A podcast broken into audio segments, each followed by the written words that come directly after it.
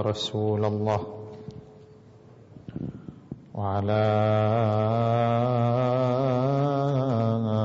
أهل بيتك. المعصومين المنتجبين يا ليتنا كنا معكم. فنفوز فوزا عظيما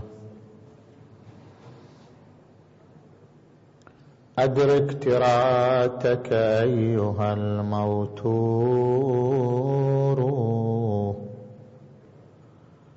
فلكم بكل يد دم مهدور. ما صارمون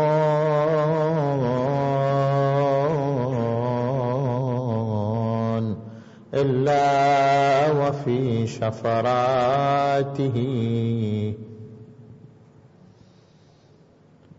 نحر لآل محمد منحور.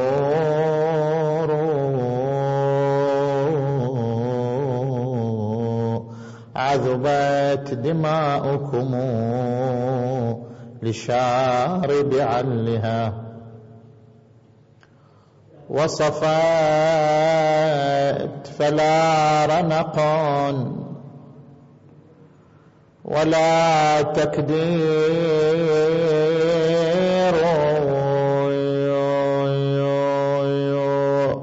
ولسانها بك يا ابن أحمد هاتف. أفهكذا تغضي وأنت غيور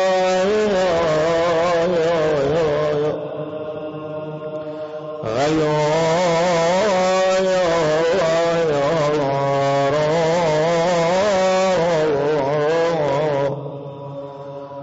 ولسانها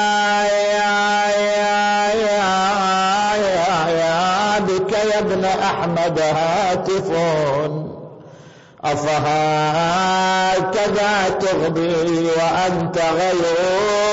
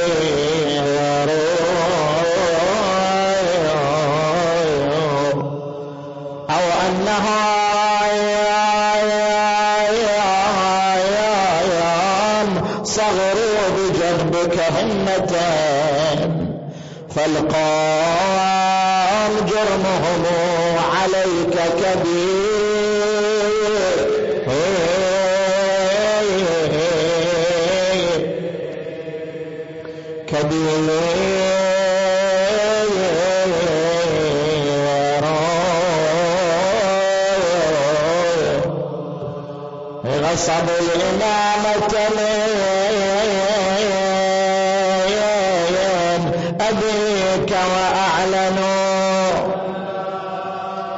أن النبوة سحرها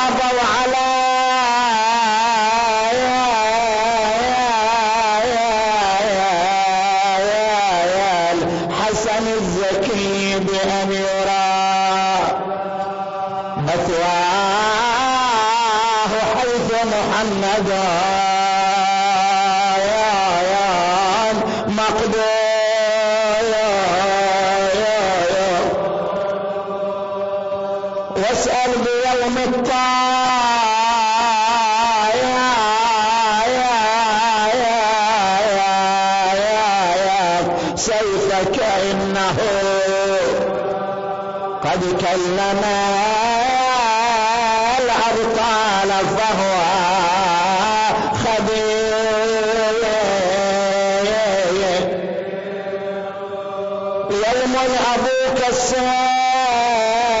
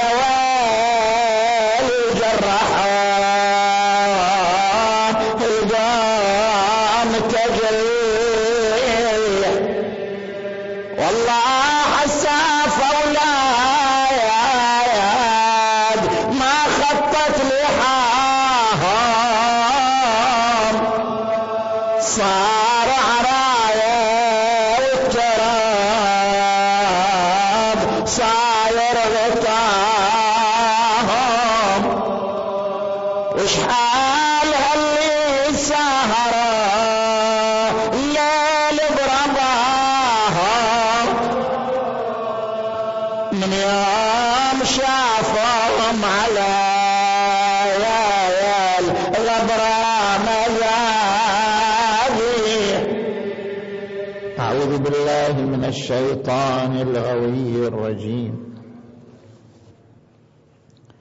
بسم الله الرحمن الرحيم. رب قد آتيتني من الملك وعلمتني من تأويل الأحاديث. فاطر السماوات والأرض. أنت ولي في الدنيا والآخرة.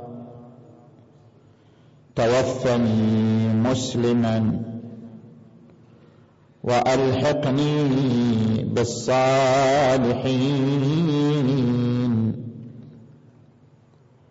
آمنا بالله صدق الله العلي العظيم.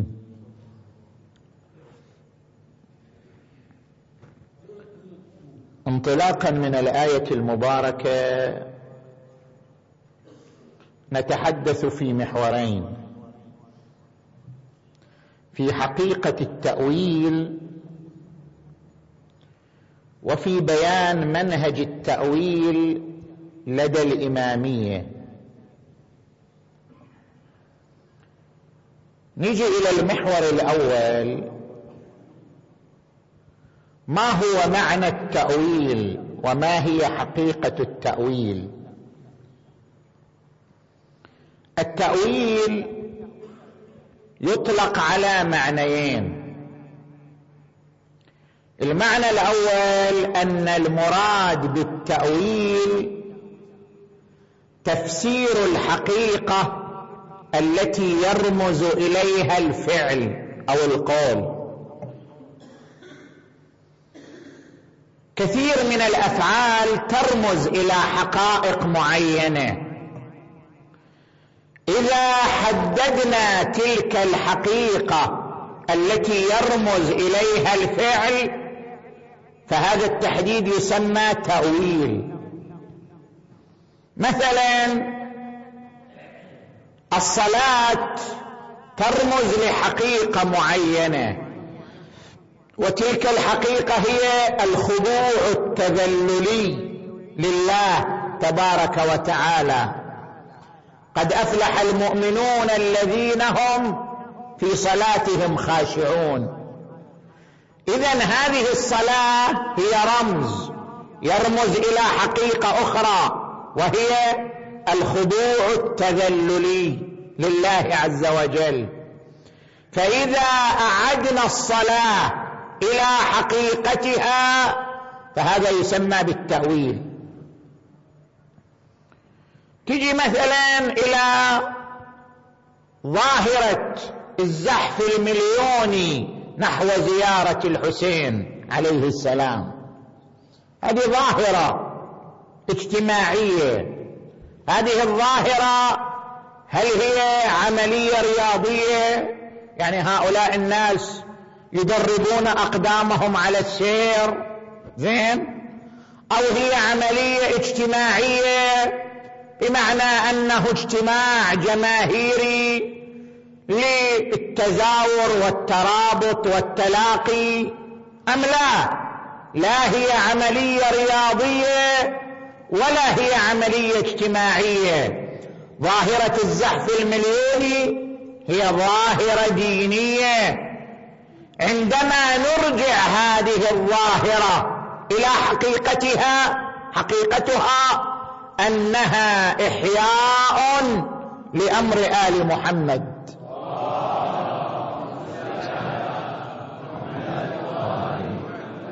اذا عندما نرجعها إلى حقيقتها يسمى ذلك تأويل عملية تأويل. أرجعنا هذا الفعل إلى ما يرمز إليه من حقيقة. القرآن الكريم استخدم التأويل بهذا المعنى. يعني ارجاع الشيء إلى ما يرمز إليه من حقائق.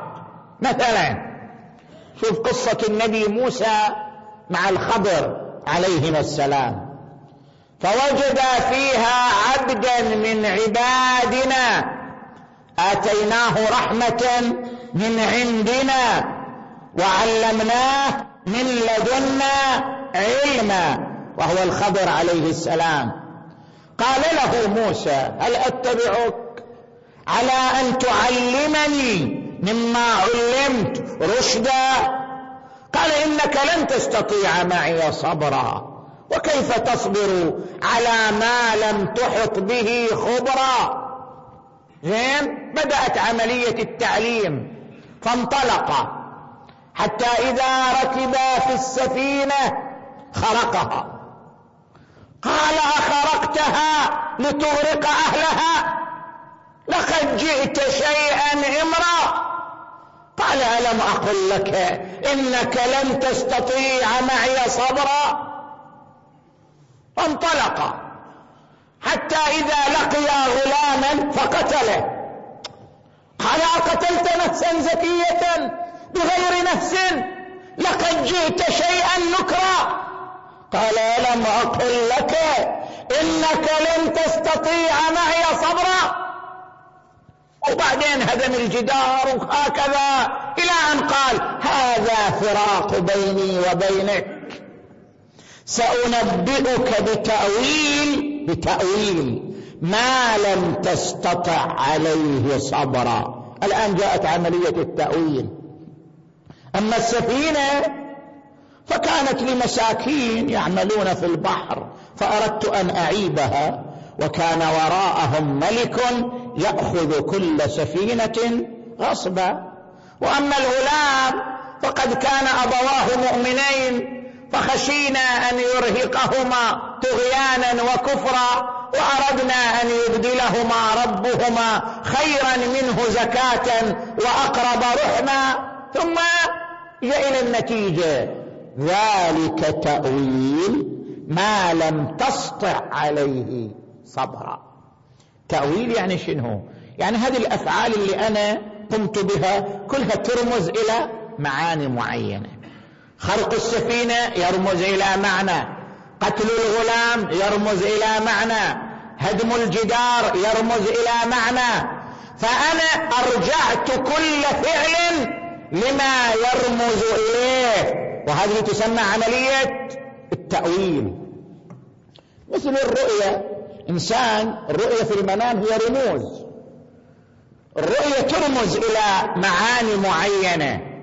الخبير بالرؤيا هو الذي يفك الرموز ويرجع الرؤيا إلى الحقائق التي ترمز إليها.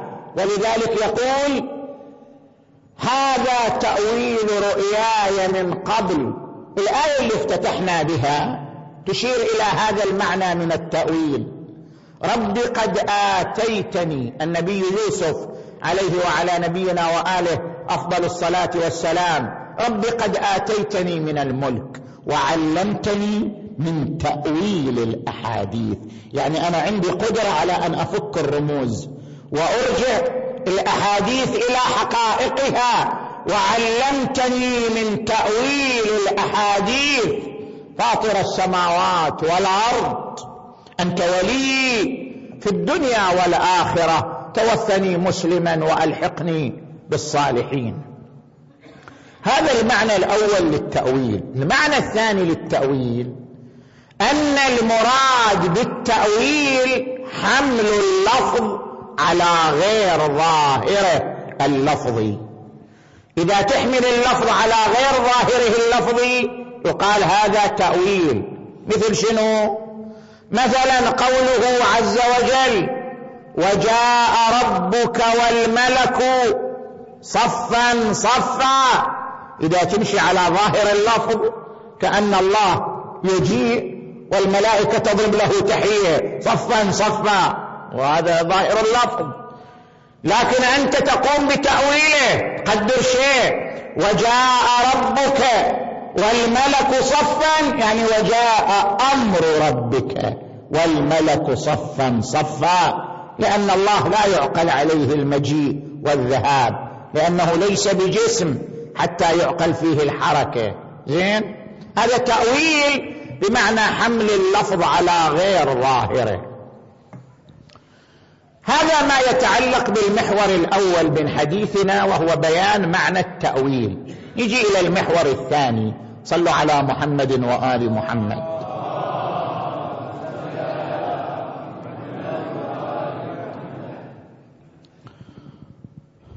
هناك مقالات كتبت عن الفكر الإمامي.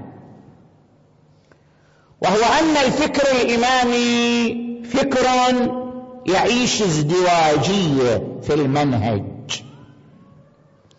الفكر الامامي عندما ياتي للنصوص التي تتحدث عن الاحكام الفقهيه يمشي على منهج الظهور يعني ياخذ بظاهر اللفظ. وعندما ياتي للنصوص التي تتحدث عن القضايا العقائدية لا يمشي على ظاهر اللفظ بل يقوم بعملية التأويل. هل اضرب لك أمثلة. مثلا عندما نأتي إلى قوله عز وجل فاذا قمتم إلى الصلاة فاغسلوا وجوهكم وأيديكم إلى المرافق وامسحوا برؤوسكم وأرجلكم إلى الكعبين. زين. الفكر الإمامي يقول وأرجلكم معطوفة على شنو؟ معطوفة على برؤوسكم. إما عطف على المحل أو عطف على اللفظ كما يقول علماء النحو. إذا الوظيفة هي المسح مسح الأرجل. عندما يقال طيب ليش ما تعطفوا وأرجلكم على وجوهكم؟ فاغسلوا وجوهكم وأيديكم إلى المرافق. ليش ما تصير؟ وأرجلكم معطوفة على الوجه والأيدي. يقول لك لا هذا خلاف الظاهر. ظاهر الآية العطف على أقرب الموارد. أقرب الموارد هو كلمة برؤوسكم.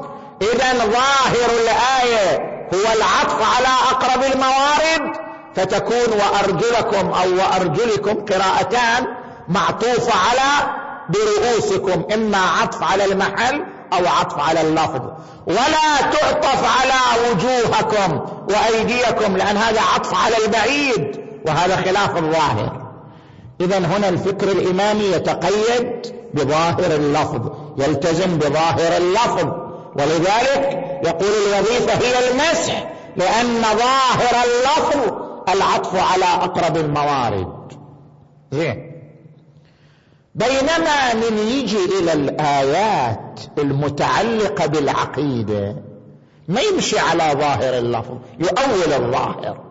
مثلا قوله عز وجل وعصى آدم ربه فغوى ظاهر اللفظ إذا نمشي عليه أن آدم ارتكب معصية. زين؟ بينما الفكر الإمامي هنا يقول لا لا يؤخذ بظاهر اللفظ بل لا بد من تأويل الآية. فإذا الآية تحمل على مخالفة الأولى. يعني كان الأولى بآدم حتى يبقى في الجنة الأولى به أن لا يقرب الشجرة. لكنه خالف الأولى وقرب من الشجرة فانكشفت له سوءته فأنزله الله من الجنة إلى الأرض. هو لم يرتكب معصية لكنه خالف الأولى. يعني كان الأفضل والأصلح بحاله أن لا يقرب الشجرة لكنه خالف الأولى والأصلح بحاله وليست معصية. فليش عبر القرآن بالمعصية؟ من باب حسنات الأبرار سيئات المقربين. زين؟ هذا تأويل. تجي مثلا إلى قوله عز وجل إنا فتحنا لك فتحا مبينا ليغفر لك الله ما تقدم من ذنبك وما تأخر. ويتم نعمته عليك ويهديك صراطا مستقيما. ما تقدم من ذنبك يقول لك لا هذا مو الذنب الشرعي. ظاهر اللفظ أنه أذنب ذنبا شرعيا لكن لا بد من تأويله. وأن المراد بالذنب الذنب الاجتماعي وليس الذنب الشرعي. اذا الفكر الإمامي يعيش ازدواجية. عندما يأتي لآيات الأحكام يتعامل بالظهور اللفظي وعندما يأتي لآيات العقائد يتعامل بمنهج التأويل. وهذه ازدواجية في المنهج الإمامي. لاحظت شلون؟ هذه هي المقالة. إحنا الآن نريد نعلق على هذه المقالة. نحن نجيب عن هذه المقالة بوجوه ثلاثة. الوجه الأول كما يقول علماء النقد الأدبي اللغة العربية لغة دينامية. إيش معنى لغة دينامية؟ يعني اللغة العربية مو لغة محكمة لغة مرنة. اللفظ الواحد يتحمل معاني متعددة. طبيعة اللغة العربية طبيعة مطاطة مرنة. اللفظ الواحد في اللغة العربية يتضمن عدة معاني يتحمل عدة معاني. فهي لغة ليست صارمة في تحديد المعنى. لغة مرنة تتحمل المعاني المختلفة. شلون؟ من ترجع إلى علم البلاغة. علم البلاغة ينقسم إلى علوم ثلاثة علم المعاني علم البيان علم البديع. من ترجع إلى علم البلاغة يركز هذا العلم على دينامية اللفظ في اللغة العربية. اللفظ الواحد كما في علم البيان قد يتحمل معنيين حقيقي ومجازي. في آن واحد. خل أضرب لك مثال. قامت تظللني من الشمس. زين؟ نفس أعز علي من نفسي. طبعا دير بالك من الأبيات هذه يعني. يعني إذا قامت مثلا زوجتك تظللك مثلا عن الشمس ها؟ أو قام زوج المرأة يظللها من الشمس هي تجيب هذه الأبيات. قامت تظللني من الشمس نفس أعز علي من نفسي. قامت تظللني ومن عجب شمس تظللني من الشمس. كيف الشمس تظلل من الشمس؟ قامت تظللني ومن عجب شمس تظللني من الشمس. وهنا الشمس تتحمل شنو؟ معنيين معنى حقيقي وهو هذا الجرم المضيء ومعنى مجازي وهو الوجه الجميل أو الوجه الصبيح. مثلا تجي في علم البديع في علم البديع في البلاغة باب يسمى باب الجناس. تشوف تركيبة واحدة لها معنيان. أنا أضرب لك مثال. يا من يضيع عمره متماديا في اللهو أمسك. أمسك يعني لا تضيع عمرك. يا من يضيع عمره متماديا في اللهو أمسك. واعلم بأنك لا محالة ذاهب كذهاب أمسك. وهنا أمسك جاءت بمعنى الإمساك. وأمسك جاءت بمعنى اليوم الذي قبل يومك. واعلم بأنك لا محالة ذاهب كذهاب. أمسك. اذا اللفظ العربي هو لفظ مطاط هو لفظ مرن. تحمل معاني متعددة. أيضا هناك باب في علم البديع يسمى باب التورية. شنو باب التورية؟ يعني عندك جملة تقدر تحملها على معنى تقدر تحملها على معنى آخر. تقدر تعتبرها مدح تقدر تعتبرها هجاء. تقدر تعتبرها غناء تقدر تعتبرها رثاء. جملة واحدة. شلون؟ هناك شخص راح للخياط. راح للخياط وأعطاه حتى يفصل إلى الخياط قباء هذا الخياط أعور. فقلب اليمين يسار. يسار القباء صار يمينا ويمين القضاء صار يسارا. فهذا أنشد فيه شعرا. قال خاط لي عمرو قباء ليت عينيه سواء. قلت شعرا ليس يدرى. هو مدح أم هجاء يعني هو إحدى عينيه عوراء صحيح. بس من قال هذا ليت عينيه سواء؟ هذا دعاء له أو دعاء عليه. يعني هو يريد يقول الله يصلح عينه العورة أو يريد يقول الله يتلف عينه الثانية وتصير مع العين الأولى. ليت عينيه سواء. إذا اللفظ العربي الجملة العربية هي تتحمل في نفسها معاني متعددة. ومضامين متعددة. من هنا اللفظ العربي هو الذي يفرض على الإنسان عملية التأويل. فالفكر الإمامي عندما يجي لللفظ العربي لا أنه يتكلف في اختراع أفكار لا يتحملها اللفظ لأن اللفظ العربي لفظ مرن. يحمل معاني متعددة. لذلك اللفظ العربي نفسه يفرض على المتأمل ويفرض على الباحث أن يقارن بين المعاني المتعددة إلى أن يتصيد المعنى المناسب لسياق الكلام فعملية التأويل عملية تفرضها طبيعة اللغة العربية. خل أضرب لك أمثلة من القرآن. مثلا عندما تجي إلى كلمة استوى الرحمن على العرش استوى. يجيك واحد سيدة استوى يعني قعد جلس. لا استوى لها معاني في القرآن. نفس القرآن يستخدم كلمة استوى بعدة معاني.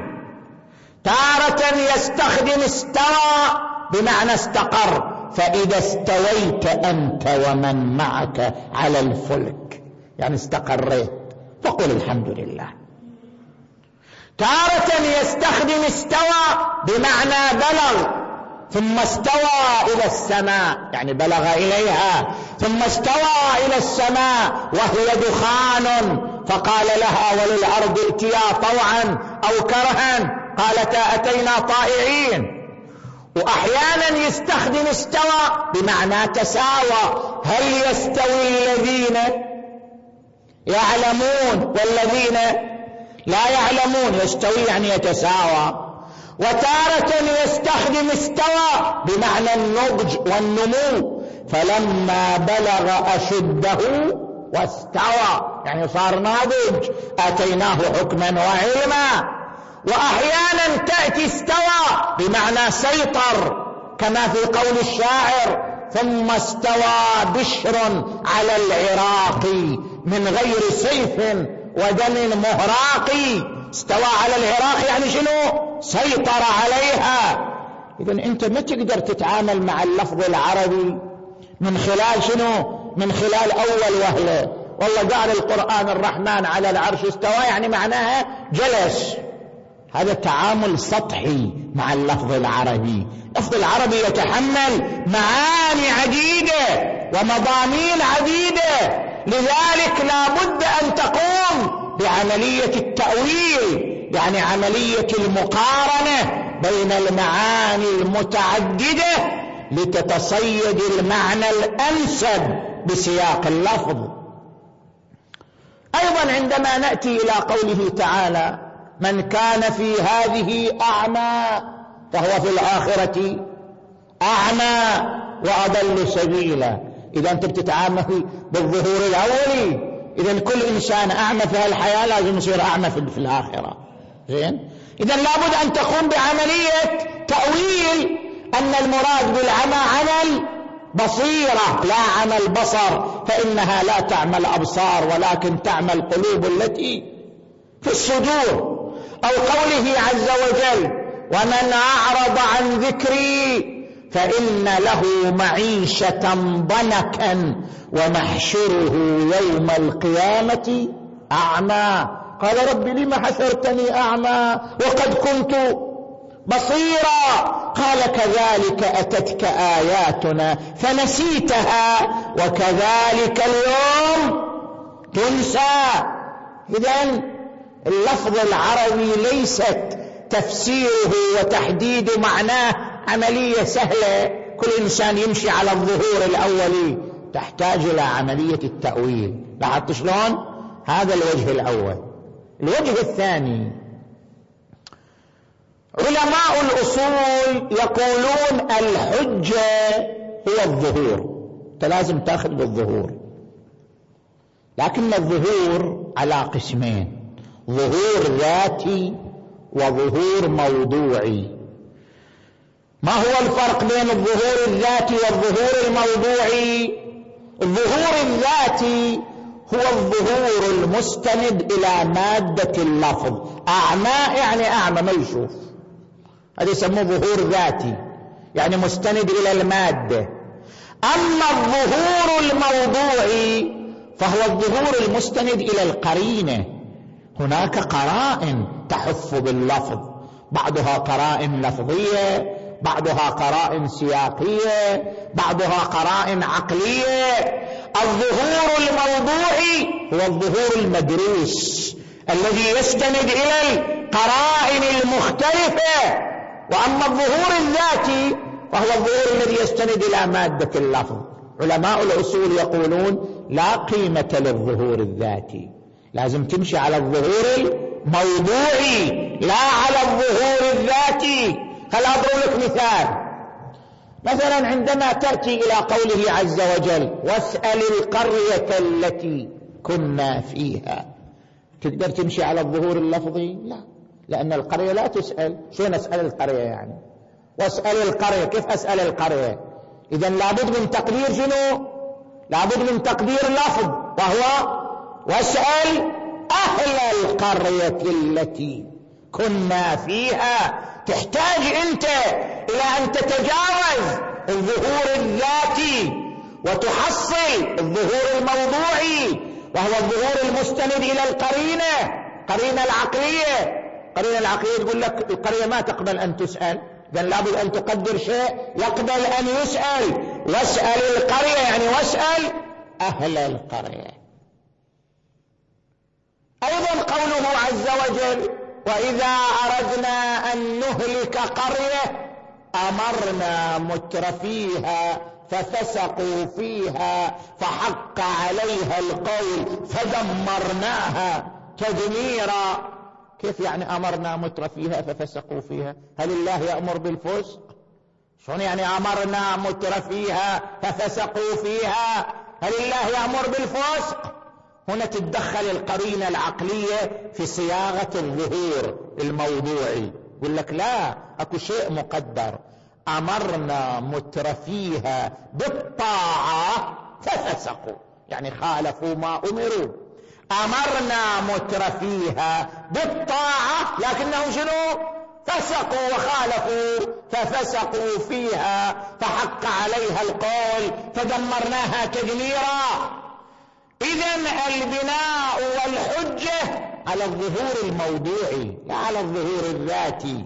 من هنا عملية التأويل التي يقوم بها علماء الإمامية للآيات ليست عملية خارجة عن إطار المنهج اللغوي بل هي أخذ بالظهور الموضوعي الذي هو الحجة الظهور المستند إلى القرائن.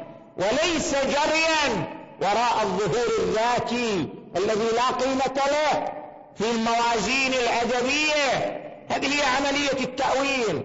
نجي مثلا إلى قوله عز وجل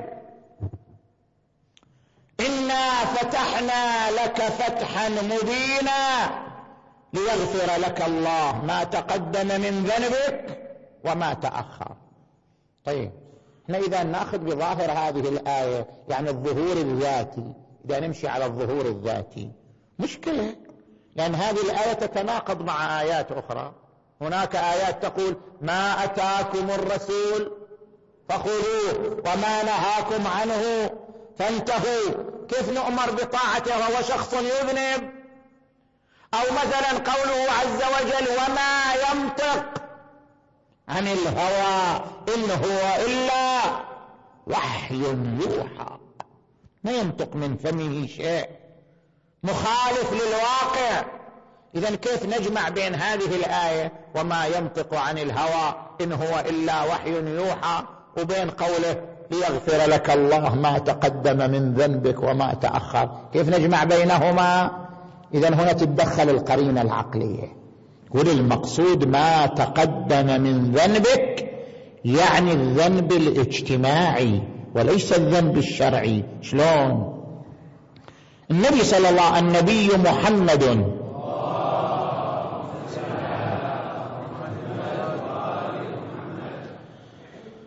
هو ابن قريش ابن هذه القبيلة المعروفة. لكن النبي تمرد على قبيلته. قتل أشياخها زين سفه وجهاءها حاربها في عقر دارها. طبعا هذا اعتبرت القبيلة شنو؟ جريمة جريمة كبيرة. بحسب الأعراف القبائلية بحسب الأعراف العربية يعتبر ما قام به النبي جريمة في حق قبيلته. شلون يخرج على أعراف قبيلته؟ فيقتل أشياخها ويسفه جهاءها ويحاربها. هذا اعتبر جريمة من قبل النبي. لذلك قريش قالت كل شيء إحنا نقدر نتسامح وياه إلا تمرده على قبيلته. لما نتسامح فيه. الله تبارك وتعالى يقول لما ما ما يأثر هذا. كل ما اعتبرته قريش أنه ذنب كل ما اعتبرته قريش أنه جريمة سيغفره لك الله. يعني سيستره. المغفرة هنا بمعنى الستر. وسيرضي قريش عنك وسيجعل قريش تنقاد إليك. إنا فتحنا لك. يعني فتح مكة. إنا فتحنا لك فتحا مبينا. ليش؟ ليغفر لك الله. يعني ليستر عليك ما تقدم من ذنبك يعني ما تقدم من فعل لك تجاه قبيلتك التي اعتبرته القبيلة ذنبا وهو ليس بذنب شرعي وإنما هو ذنب عرفي ذنب اجتماعي. ليغفر لك الله ما تقدم من ذنبك وما تأخر يعني ما قبل الفتح وما بعد الفتح. ويتم نعمته عليك. يهديك صراطا مستقيما وينصرك الله نصرا عزيزا. اذا إحنا ليش نفسر الذنب هنا بالذنب الاجتماعي؟ هذا عمل بالظهور الموضوعي المستند إلى القرينة العقلية وإن كان مخالفا للظهور الذاتي لكن الظهور الذاتي لا قيمة له. زين. نجي الآن إلى الوجه الثالث. والأخير علماء النقد الأدبي يقولون بنظرية تعدد القراءات. شنو المقصود بنظرية تعدد القراءات؟ التفت لي جيدا القراءة على قسمين قراءة إسقاطية وقراءة استنطاقية. القراءة الإسقاطية هذا مصطلح في علم النقد القراءة الإسقاطية هي أن تسقط أفكارك على النص. يعني أول تحدد الأفكار بعدين تجعل النص موافق لأفكارك. أضرب لك مثال. أكو بعض الباحثين العلمانيين يقول أن الإسلام ما وضع حد للسرقة. ما وضع حد. ولا شلون ما وضع حد للسرقة؟ والله عز وجل يقول والسارق والسارقة شنو؟ فاقطعوا أيديهما فوضع حدا.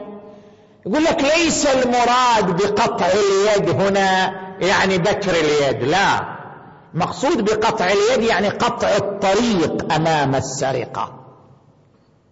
اقطع يده يعني امنعه عن السرقة. وليس المراد بقطع اليد يعني انت تتصرف في يده. لا لا. قطعوا أيديهما يعني منعوهم. تاخذه تسجنه تخليه في مصحة تأهيل كم سنة إلى أن يرجع إلى رشده وبعدين اطلع مرة أخرى. فالمقصود بقطع اليد يعني منعه من السرقة وليس معناه تمزيق يده. ليش؟ هذه ليش نسميها قراءة إسقاطية؟ ليش؟ لأن هذا متصور هو مسبقا أن قطع اليد ظلم. يقول شلون الله يأمر بالظلم؟ ما يصير. يعني هذا افترض سرق ألف ريال. نقول سرق مئة ريال عماني. يعني علشان مئة ريال تقطع منا أربعة أصابع قيمتها مئة ألف. هذه الأصابع أليس لها دية لو إذا واحد قطع أصابع إنسان زين أليس لها دية ولها دية إذا كان لها دية يعني ديتها عشر دية البدن طيب هذا إذا افترضنا دية البدن مثلا مليون. إذا دية هذه الأصابع مئة ألف. كيف إنسان يسرق مئة ريال؟ زين يقطع منه ما قيمته مئة ألف. هذا ظلم. والله لا يأمر بالظلم. إذا المراد فاقطعوا أيديهما يعني امنعوهم من السرقة. هذه نسميها قراءة إسقاطية. يعني هو من الأول حدد الفكرة التي يريدها ثم أسقطها على الذكر الحكيم وفسر النص بما يتوافق مع فكره. وهذه مو جديدة يعني من أيام المعري. المعري الشاعر كان معاصر. إلى الشريف المرتضى علم الهدى رحمه الله. وكتب إلى الشريف المرتضى المعري. قال يد بخمس مئين عسجد فديت ما بالها قطعت في ربع دينار يعني هذه اليد قيمتها خمسمائة درهم ذهب. يد بخمس مئين أسجد أسجد يعني ذهب. فديت. ما بالها قطعت في ربع دينار. إذا تسرق ربع دينار تقطع. رد عليه الشريف المرتضى ببيت. قال عز الأمانة أغلاها وأرخصها ذل الخيانة. فانظر حكمة الباري. هذه اليد يوم كانت يد أمينة وما كانت تسرق كانت غالية قيمتها خمسمائة. لأن هي يد شنو؟ يد أمينة. فقيمتها غالية خمسمائة درهم ذهب إذا واحد يقطعها. لكن لما أصبحت يد خائنة تخون المجتمع تسرق ثروات المجتمع هذه الخيانة أرخصت قيمتها. جعلت قيمتها ربع دينار. عز الأمانة أغلاها وأرخصها ذل الخيانة. فانظر حكمة الباري. إذا هذه تسمى قراءة إسقاطية لا قيمة لها. وعندنا قراءة استنطاقية. القراءة الاستنطاقية يعني أن تستقي الفكر من النص نفسه. تتجرد من كل الرواسب التي عندك الرواسب ثقافية وتستقي الفكر من النص وتستنطق النص. هذه يسمى قراءة استنطاقية. لذلك يقول علماء النقد الأدبي لا مانع من تعدد القراءات. يصير عندك قراءات متعددة للنص. إذا كانت القراءات تستند إلى قرائن مو قراءات اعتباطية. قراءات تستند إلى قرائن. إلى أسس موضوعية. هل أضرب لك مثال. مثلا قوله عز وجل ولا يبدين زينتهن إلا ما ظهر منها. هذه الآية لها قراءتان. قراءة وهي المعروفة لدى إخواننا مثلا أهل السنة. يقولون المراد بالزينة الزينة الفعلية يعني القلادة القرط مثلا السوار هذا المراد بالزينة. ولا يبدين زينتهن إلا ما ظهر. ما ظهر يعني الخاتم هذه زينة ظاهرة. أو مثلا إيش يسموا هذا اللي يخلوه بالأنف؟ أكو بعض الشعوب تخليه زينة بالأنف مثلا. ما أعرف أنا شو اسمها. ها؟ على أي حال هذه زينة ظاهرة. إلا ما ظهر منها يعني هذه الزينة الظاهرة. زين؟ لكن القراءة الموجودة عندنا إحنا المذهب الإمامي القراءة المأخوذة من أهل البيت صلوات الله عليهم. المراد بالزينة موضع الزينة لا نفس الزينة. ولا يبدين زينتهن يعني ولا يبدين مواضع الزينة. مواضع الزينة الصدر الذراع هذه مواضع الزينة. الأذن هذه مواضع الزينة. ولا يبدين زينتهن. يعني مواضع الزينة لا يبدينها. إلا ما ظهر عن الإمام الباقر ما ظهر قال الوجه والكفان. هذا هو ما ظهر. استثناء الوجه والكفين. هذا اختلاف في القراءة بين مدرستين. المدرسة التي لدى أهل السنة يقول لك إحنا نمشي على ظاهر اللفظ ظاهر اللفظ الزينة يعني الزينة الفعلية. زين؟ المدرسة التي تقول المراد بالزينة موطن الزينة أيضا تستند إلى روايات واردة من أهل البيت الذين هم أعرف بتفسير الكتاب من غيرهم. هذا تعدد القراءة مقبول في علم النقد الأدبي لأن كل قراءة تستند إلى قرائن موضوعية تسندها. طبيعي إحنا نعتبر قراءتنا هي الأصح لأنها الواردة عن أئمتنا عليهم السلام. لكننا نقول القراءة الأخرى في علم النقد الأدبي قراءة مقبولة لأنها استندت إلى قرائن وإن كانت عندنا مرفوضة لأننا نستند إلى الروايات المفسرة للكتاب. هذا يسمى تعدد القراءات. طيب انت اذا تقول أن الفكر الامامي يتعامل بالتأويل. هذا من باب تعدد القراءات. ليس من باب أن الفكر الامامي فكر باطني أو فكر يخرج عن حدود ظواهر الألفاظ فليدخل ذلك في تعدد القراءات. انت تقرأ الآية بتفسير فكر الامام يقرأها بتفسير آخر كل من التفسيرين. يستند لقرائن موضوعية. اذا كلا التفسيرين يدخل تحت عنوان شنو؟ تعدد القراءات. وتعدد القراءات نظرية معترف بها في علم النقد الأدبي. فليحمل الفكر الامامي في عملية التأويل على نظرية شنو؟ تعدد القراءات. وتعدد القراءات ما يختص بالأقوال حتى الأفعال. شوف الفعل الواحد يقرأ بأشكال مختلفة. مثلا ثورة الحسين عليه السلام. حركة الحسين لها قراءات متعددة. هناك من فسر الحركة بأنها عملية استشهادية. هناك من فسر الحركة بأنها صيانة لمنصب الإمامة من الإذلال.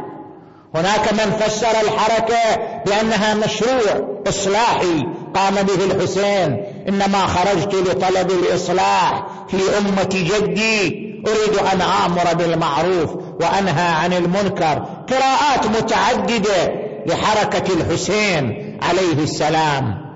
حركة الحسين لا تنفصل عن العقيلة زينب. لولا زينب ما قامت حركة الحسين. لولا زينب ما آتت حركة الحسين ثمرتها ابدا.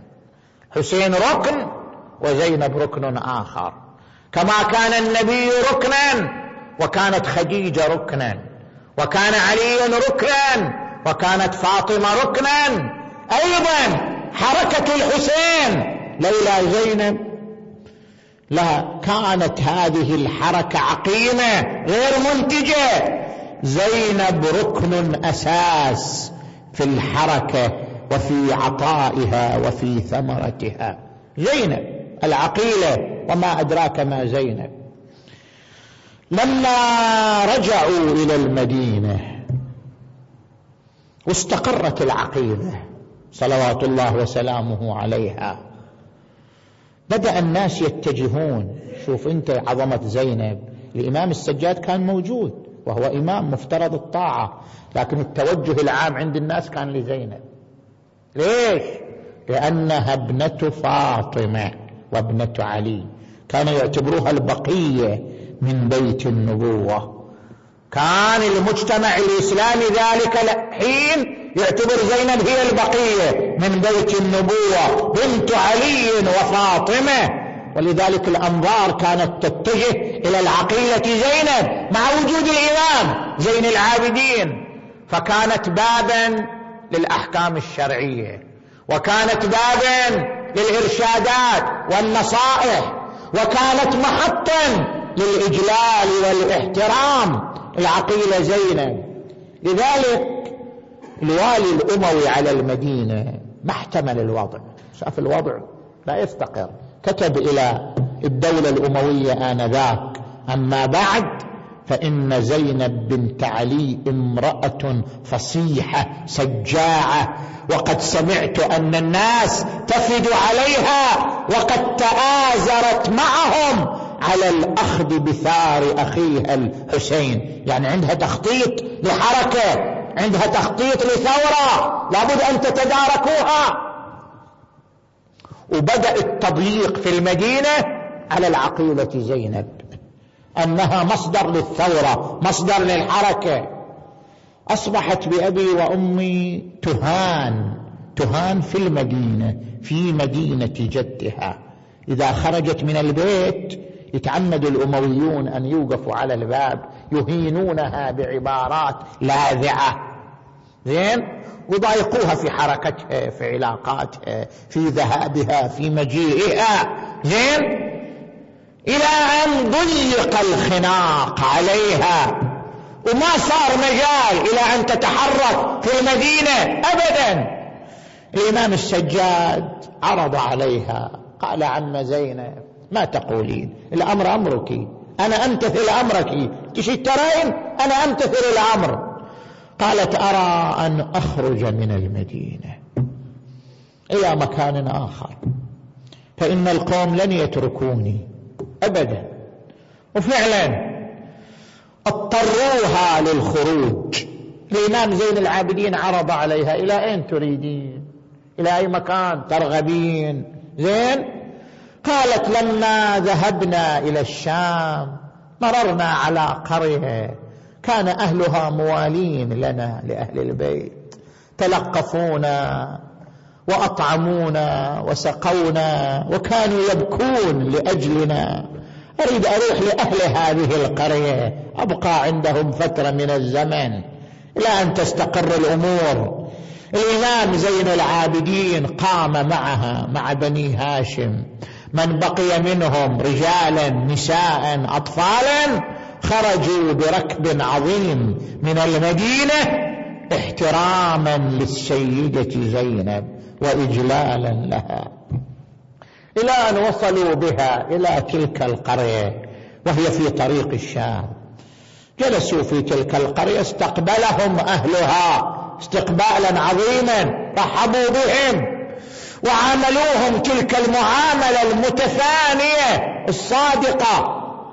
واستقرت العقيلة زينب لأنها أتعبتها المصائب وأرهقت جسمها المحن والنوائب. كانت تحتاج إلى فترة استراحة فترة استقرار. استقرت في تلك القرية بضعة أشهر. ثم علم الأمويون بمكانها وبما استقرت فيه عادوا عليها مرة أخرى. صاروا يهاجمون أهل تلك القرية ليلا ونهارا يقتلون منهم يهتكون بيوتهم حتى يضطروا للتخلص من العقيلة زينب. صلوات الله وسلامه عليها فأصبحت محاربة. أصبحت محاربة ومطاردة من كل جانب ومكان. الإمام زين العابدين عليه السلام قال عم لا مجال لنا للجلوس في هذا المكان لا بد من الخروج. القوم يعانون أهل القرية يعانون. من بني أمية من قتل وهتك ونهب لا بد من الخروج من هذا المكان. وافقت بأبي وأمي على مضض وهي الصابرة المتحملة. قالت اخرج بنا إلى مكان آخر. الله أكبر أبناء علي وفاطمة. أبناء رسول الله لا يجدون ملجأ يلجؤون إليه. ها؟ لا يجدون مكان يهدؤون فيه. أخذها الإمام زين العابدين. صلوات الله وسلامه عليه. أخرجها من تلك القرية في الطريق ألمت بها الحمى. وجلسوا في ذلك المكان. كان مكان في ذلك الوقت مقفر. ليس فيه أناس ليس فيه سكن لكنها قد نزل بها المرض الشديد. نزلوا في ذلك المكان جلسوا فيه. أرادوا أن يداووا علتها لم يستطيعوا. أرادوا أن يعالجوا مرضها لم يستطيعوا. ظلت على هذه الحالة ثلاثة أيام. إلى أن ركب جسمها المرض وظهرت عليها علامات الموت. وجاء وقت الاحتضار باهلي وأمي. نادت ابن اخيها ابن أخي تعال عندي. يا زين العابدين أقبل عندها. قال عم أوصني بوصاياك. قولي لي ما في قلبك عم زينب التفتت إليه. قالت يا ابن أخي يا ابن أخي أريد أن أسلم على الأطفال واحدة واحدة. جاب لها الأطفال كل طفلة تاخذها وتعانقها وتقول لها بني سامحيني. أنا الذي أخرجتكم من المدينة وجئت بكم إلى هذا المكان. بني سامحيني بني اعذريني. تستسمح من كل طفلة طفلة ومن كل يتيمة يتيمة تضمها إلى صدرها. إلى أن حان حينها التفتت إلى زين العابدين. وقالت يا ابن أخي ناولني قليلا من الماء هذا وقت الرحيل أريد أن أشرب قليلا من الماء. أقبل بكأس الماء إليها لما وضعه في يديها قالت لقد قطعت قلبي. ليش عمنا ليش؟ قالت لقد ذكرتني بحبيبي أبي عبد الله. انت الآن تجيب لي كأس الماء تسقيني. لكن أبوك الحسين أما تذكر؟ أما تذكر ما جرى ما جرى له أما تذكر أنه كان يعثر برجليه في التراب وينادي أنا عطشان. عظم الله وجوهك فمدت يديها ورجليها وغمضت عينيها وعرق جبينها وسكن أمينها وفادت روح الصابرة إلى ربها غريبة وحيدة قام الإمام يستنجد بالناس يذهب يمينا شمالا حتى وجد بعض أهل القرى والأعراب قال تعالوا معي ماذا تريد قال هذه زينب بنت أمير المؤمنين لقد توفيت بين ظهرانيكم قوموا بادروا إلى تشييعها بادروا إلى تجهيزها أقبل أهل الأعراب إليها وحملوا جنازتها ودفنوا الغريب الصابرة في ذلك المكان غريبة وحيدة ساعد الله قلبها عندما هي شيعت جهزت دفنت لكنها رأت بعينيها أبا عبد الله. ملقا على الثرى ونادت يا ابن سعد ما فيكم مسلم؟ يجهز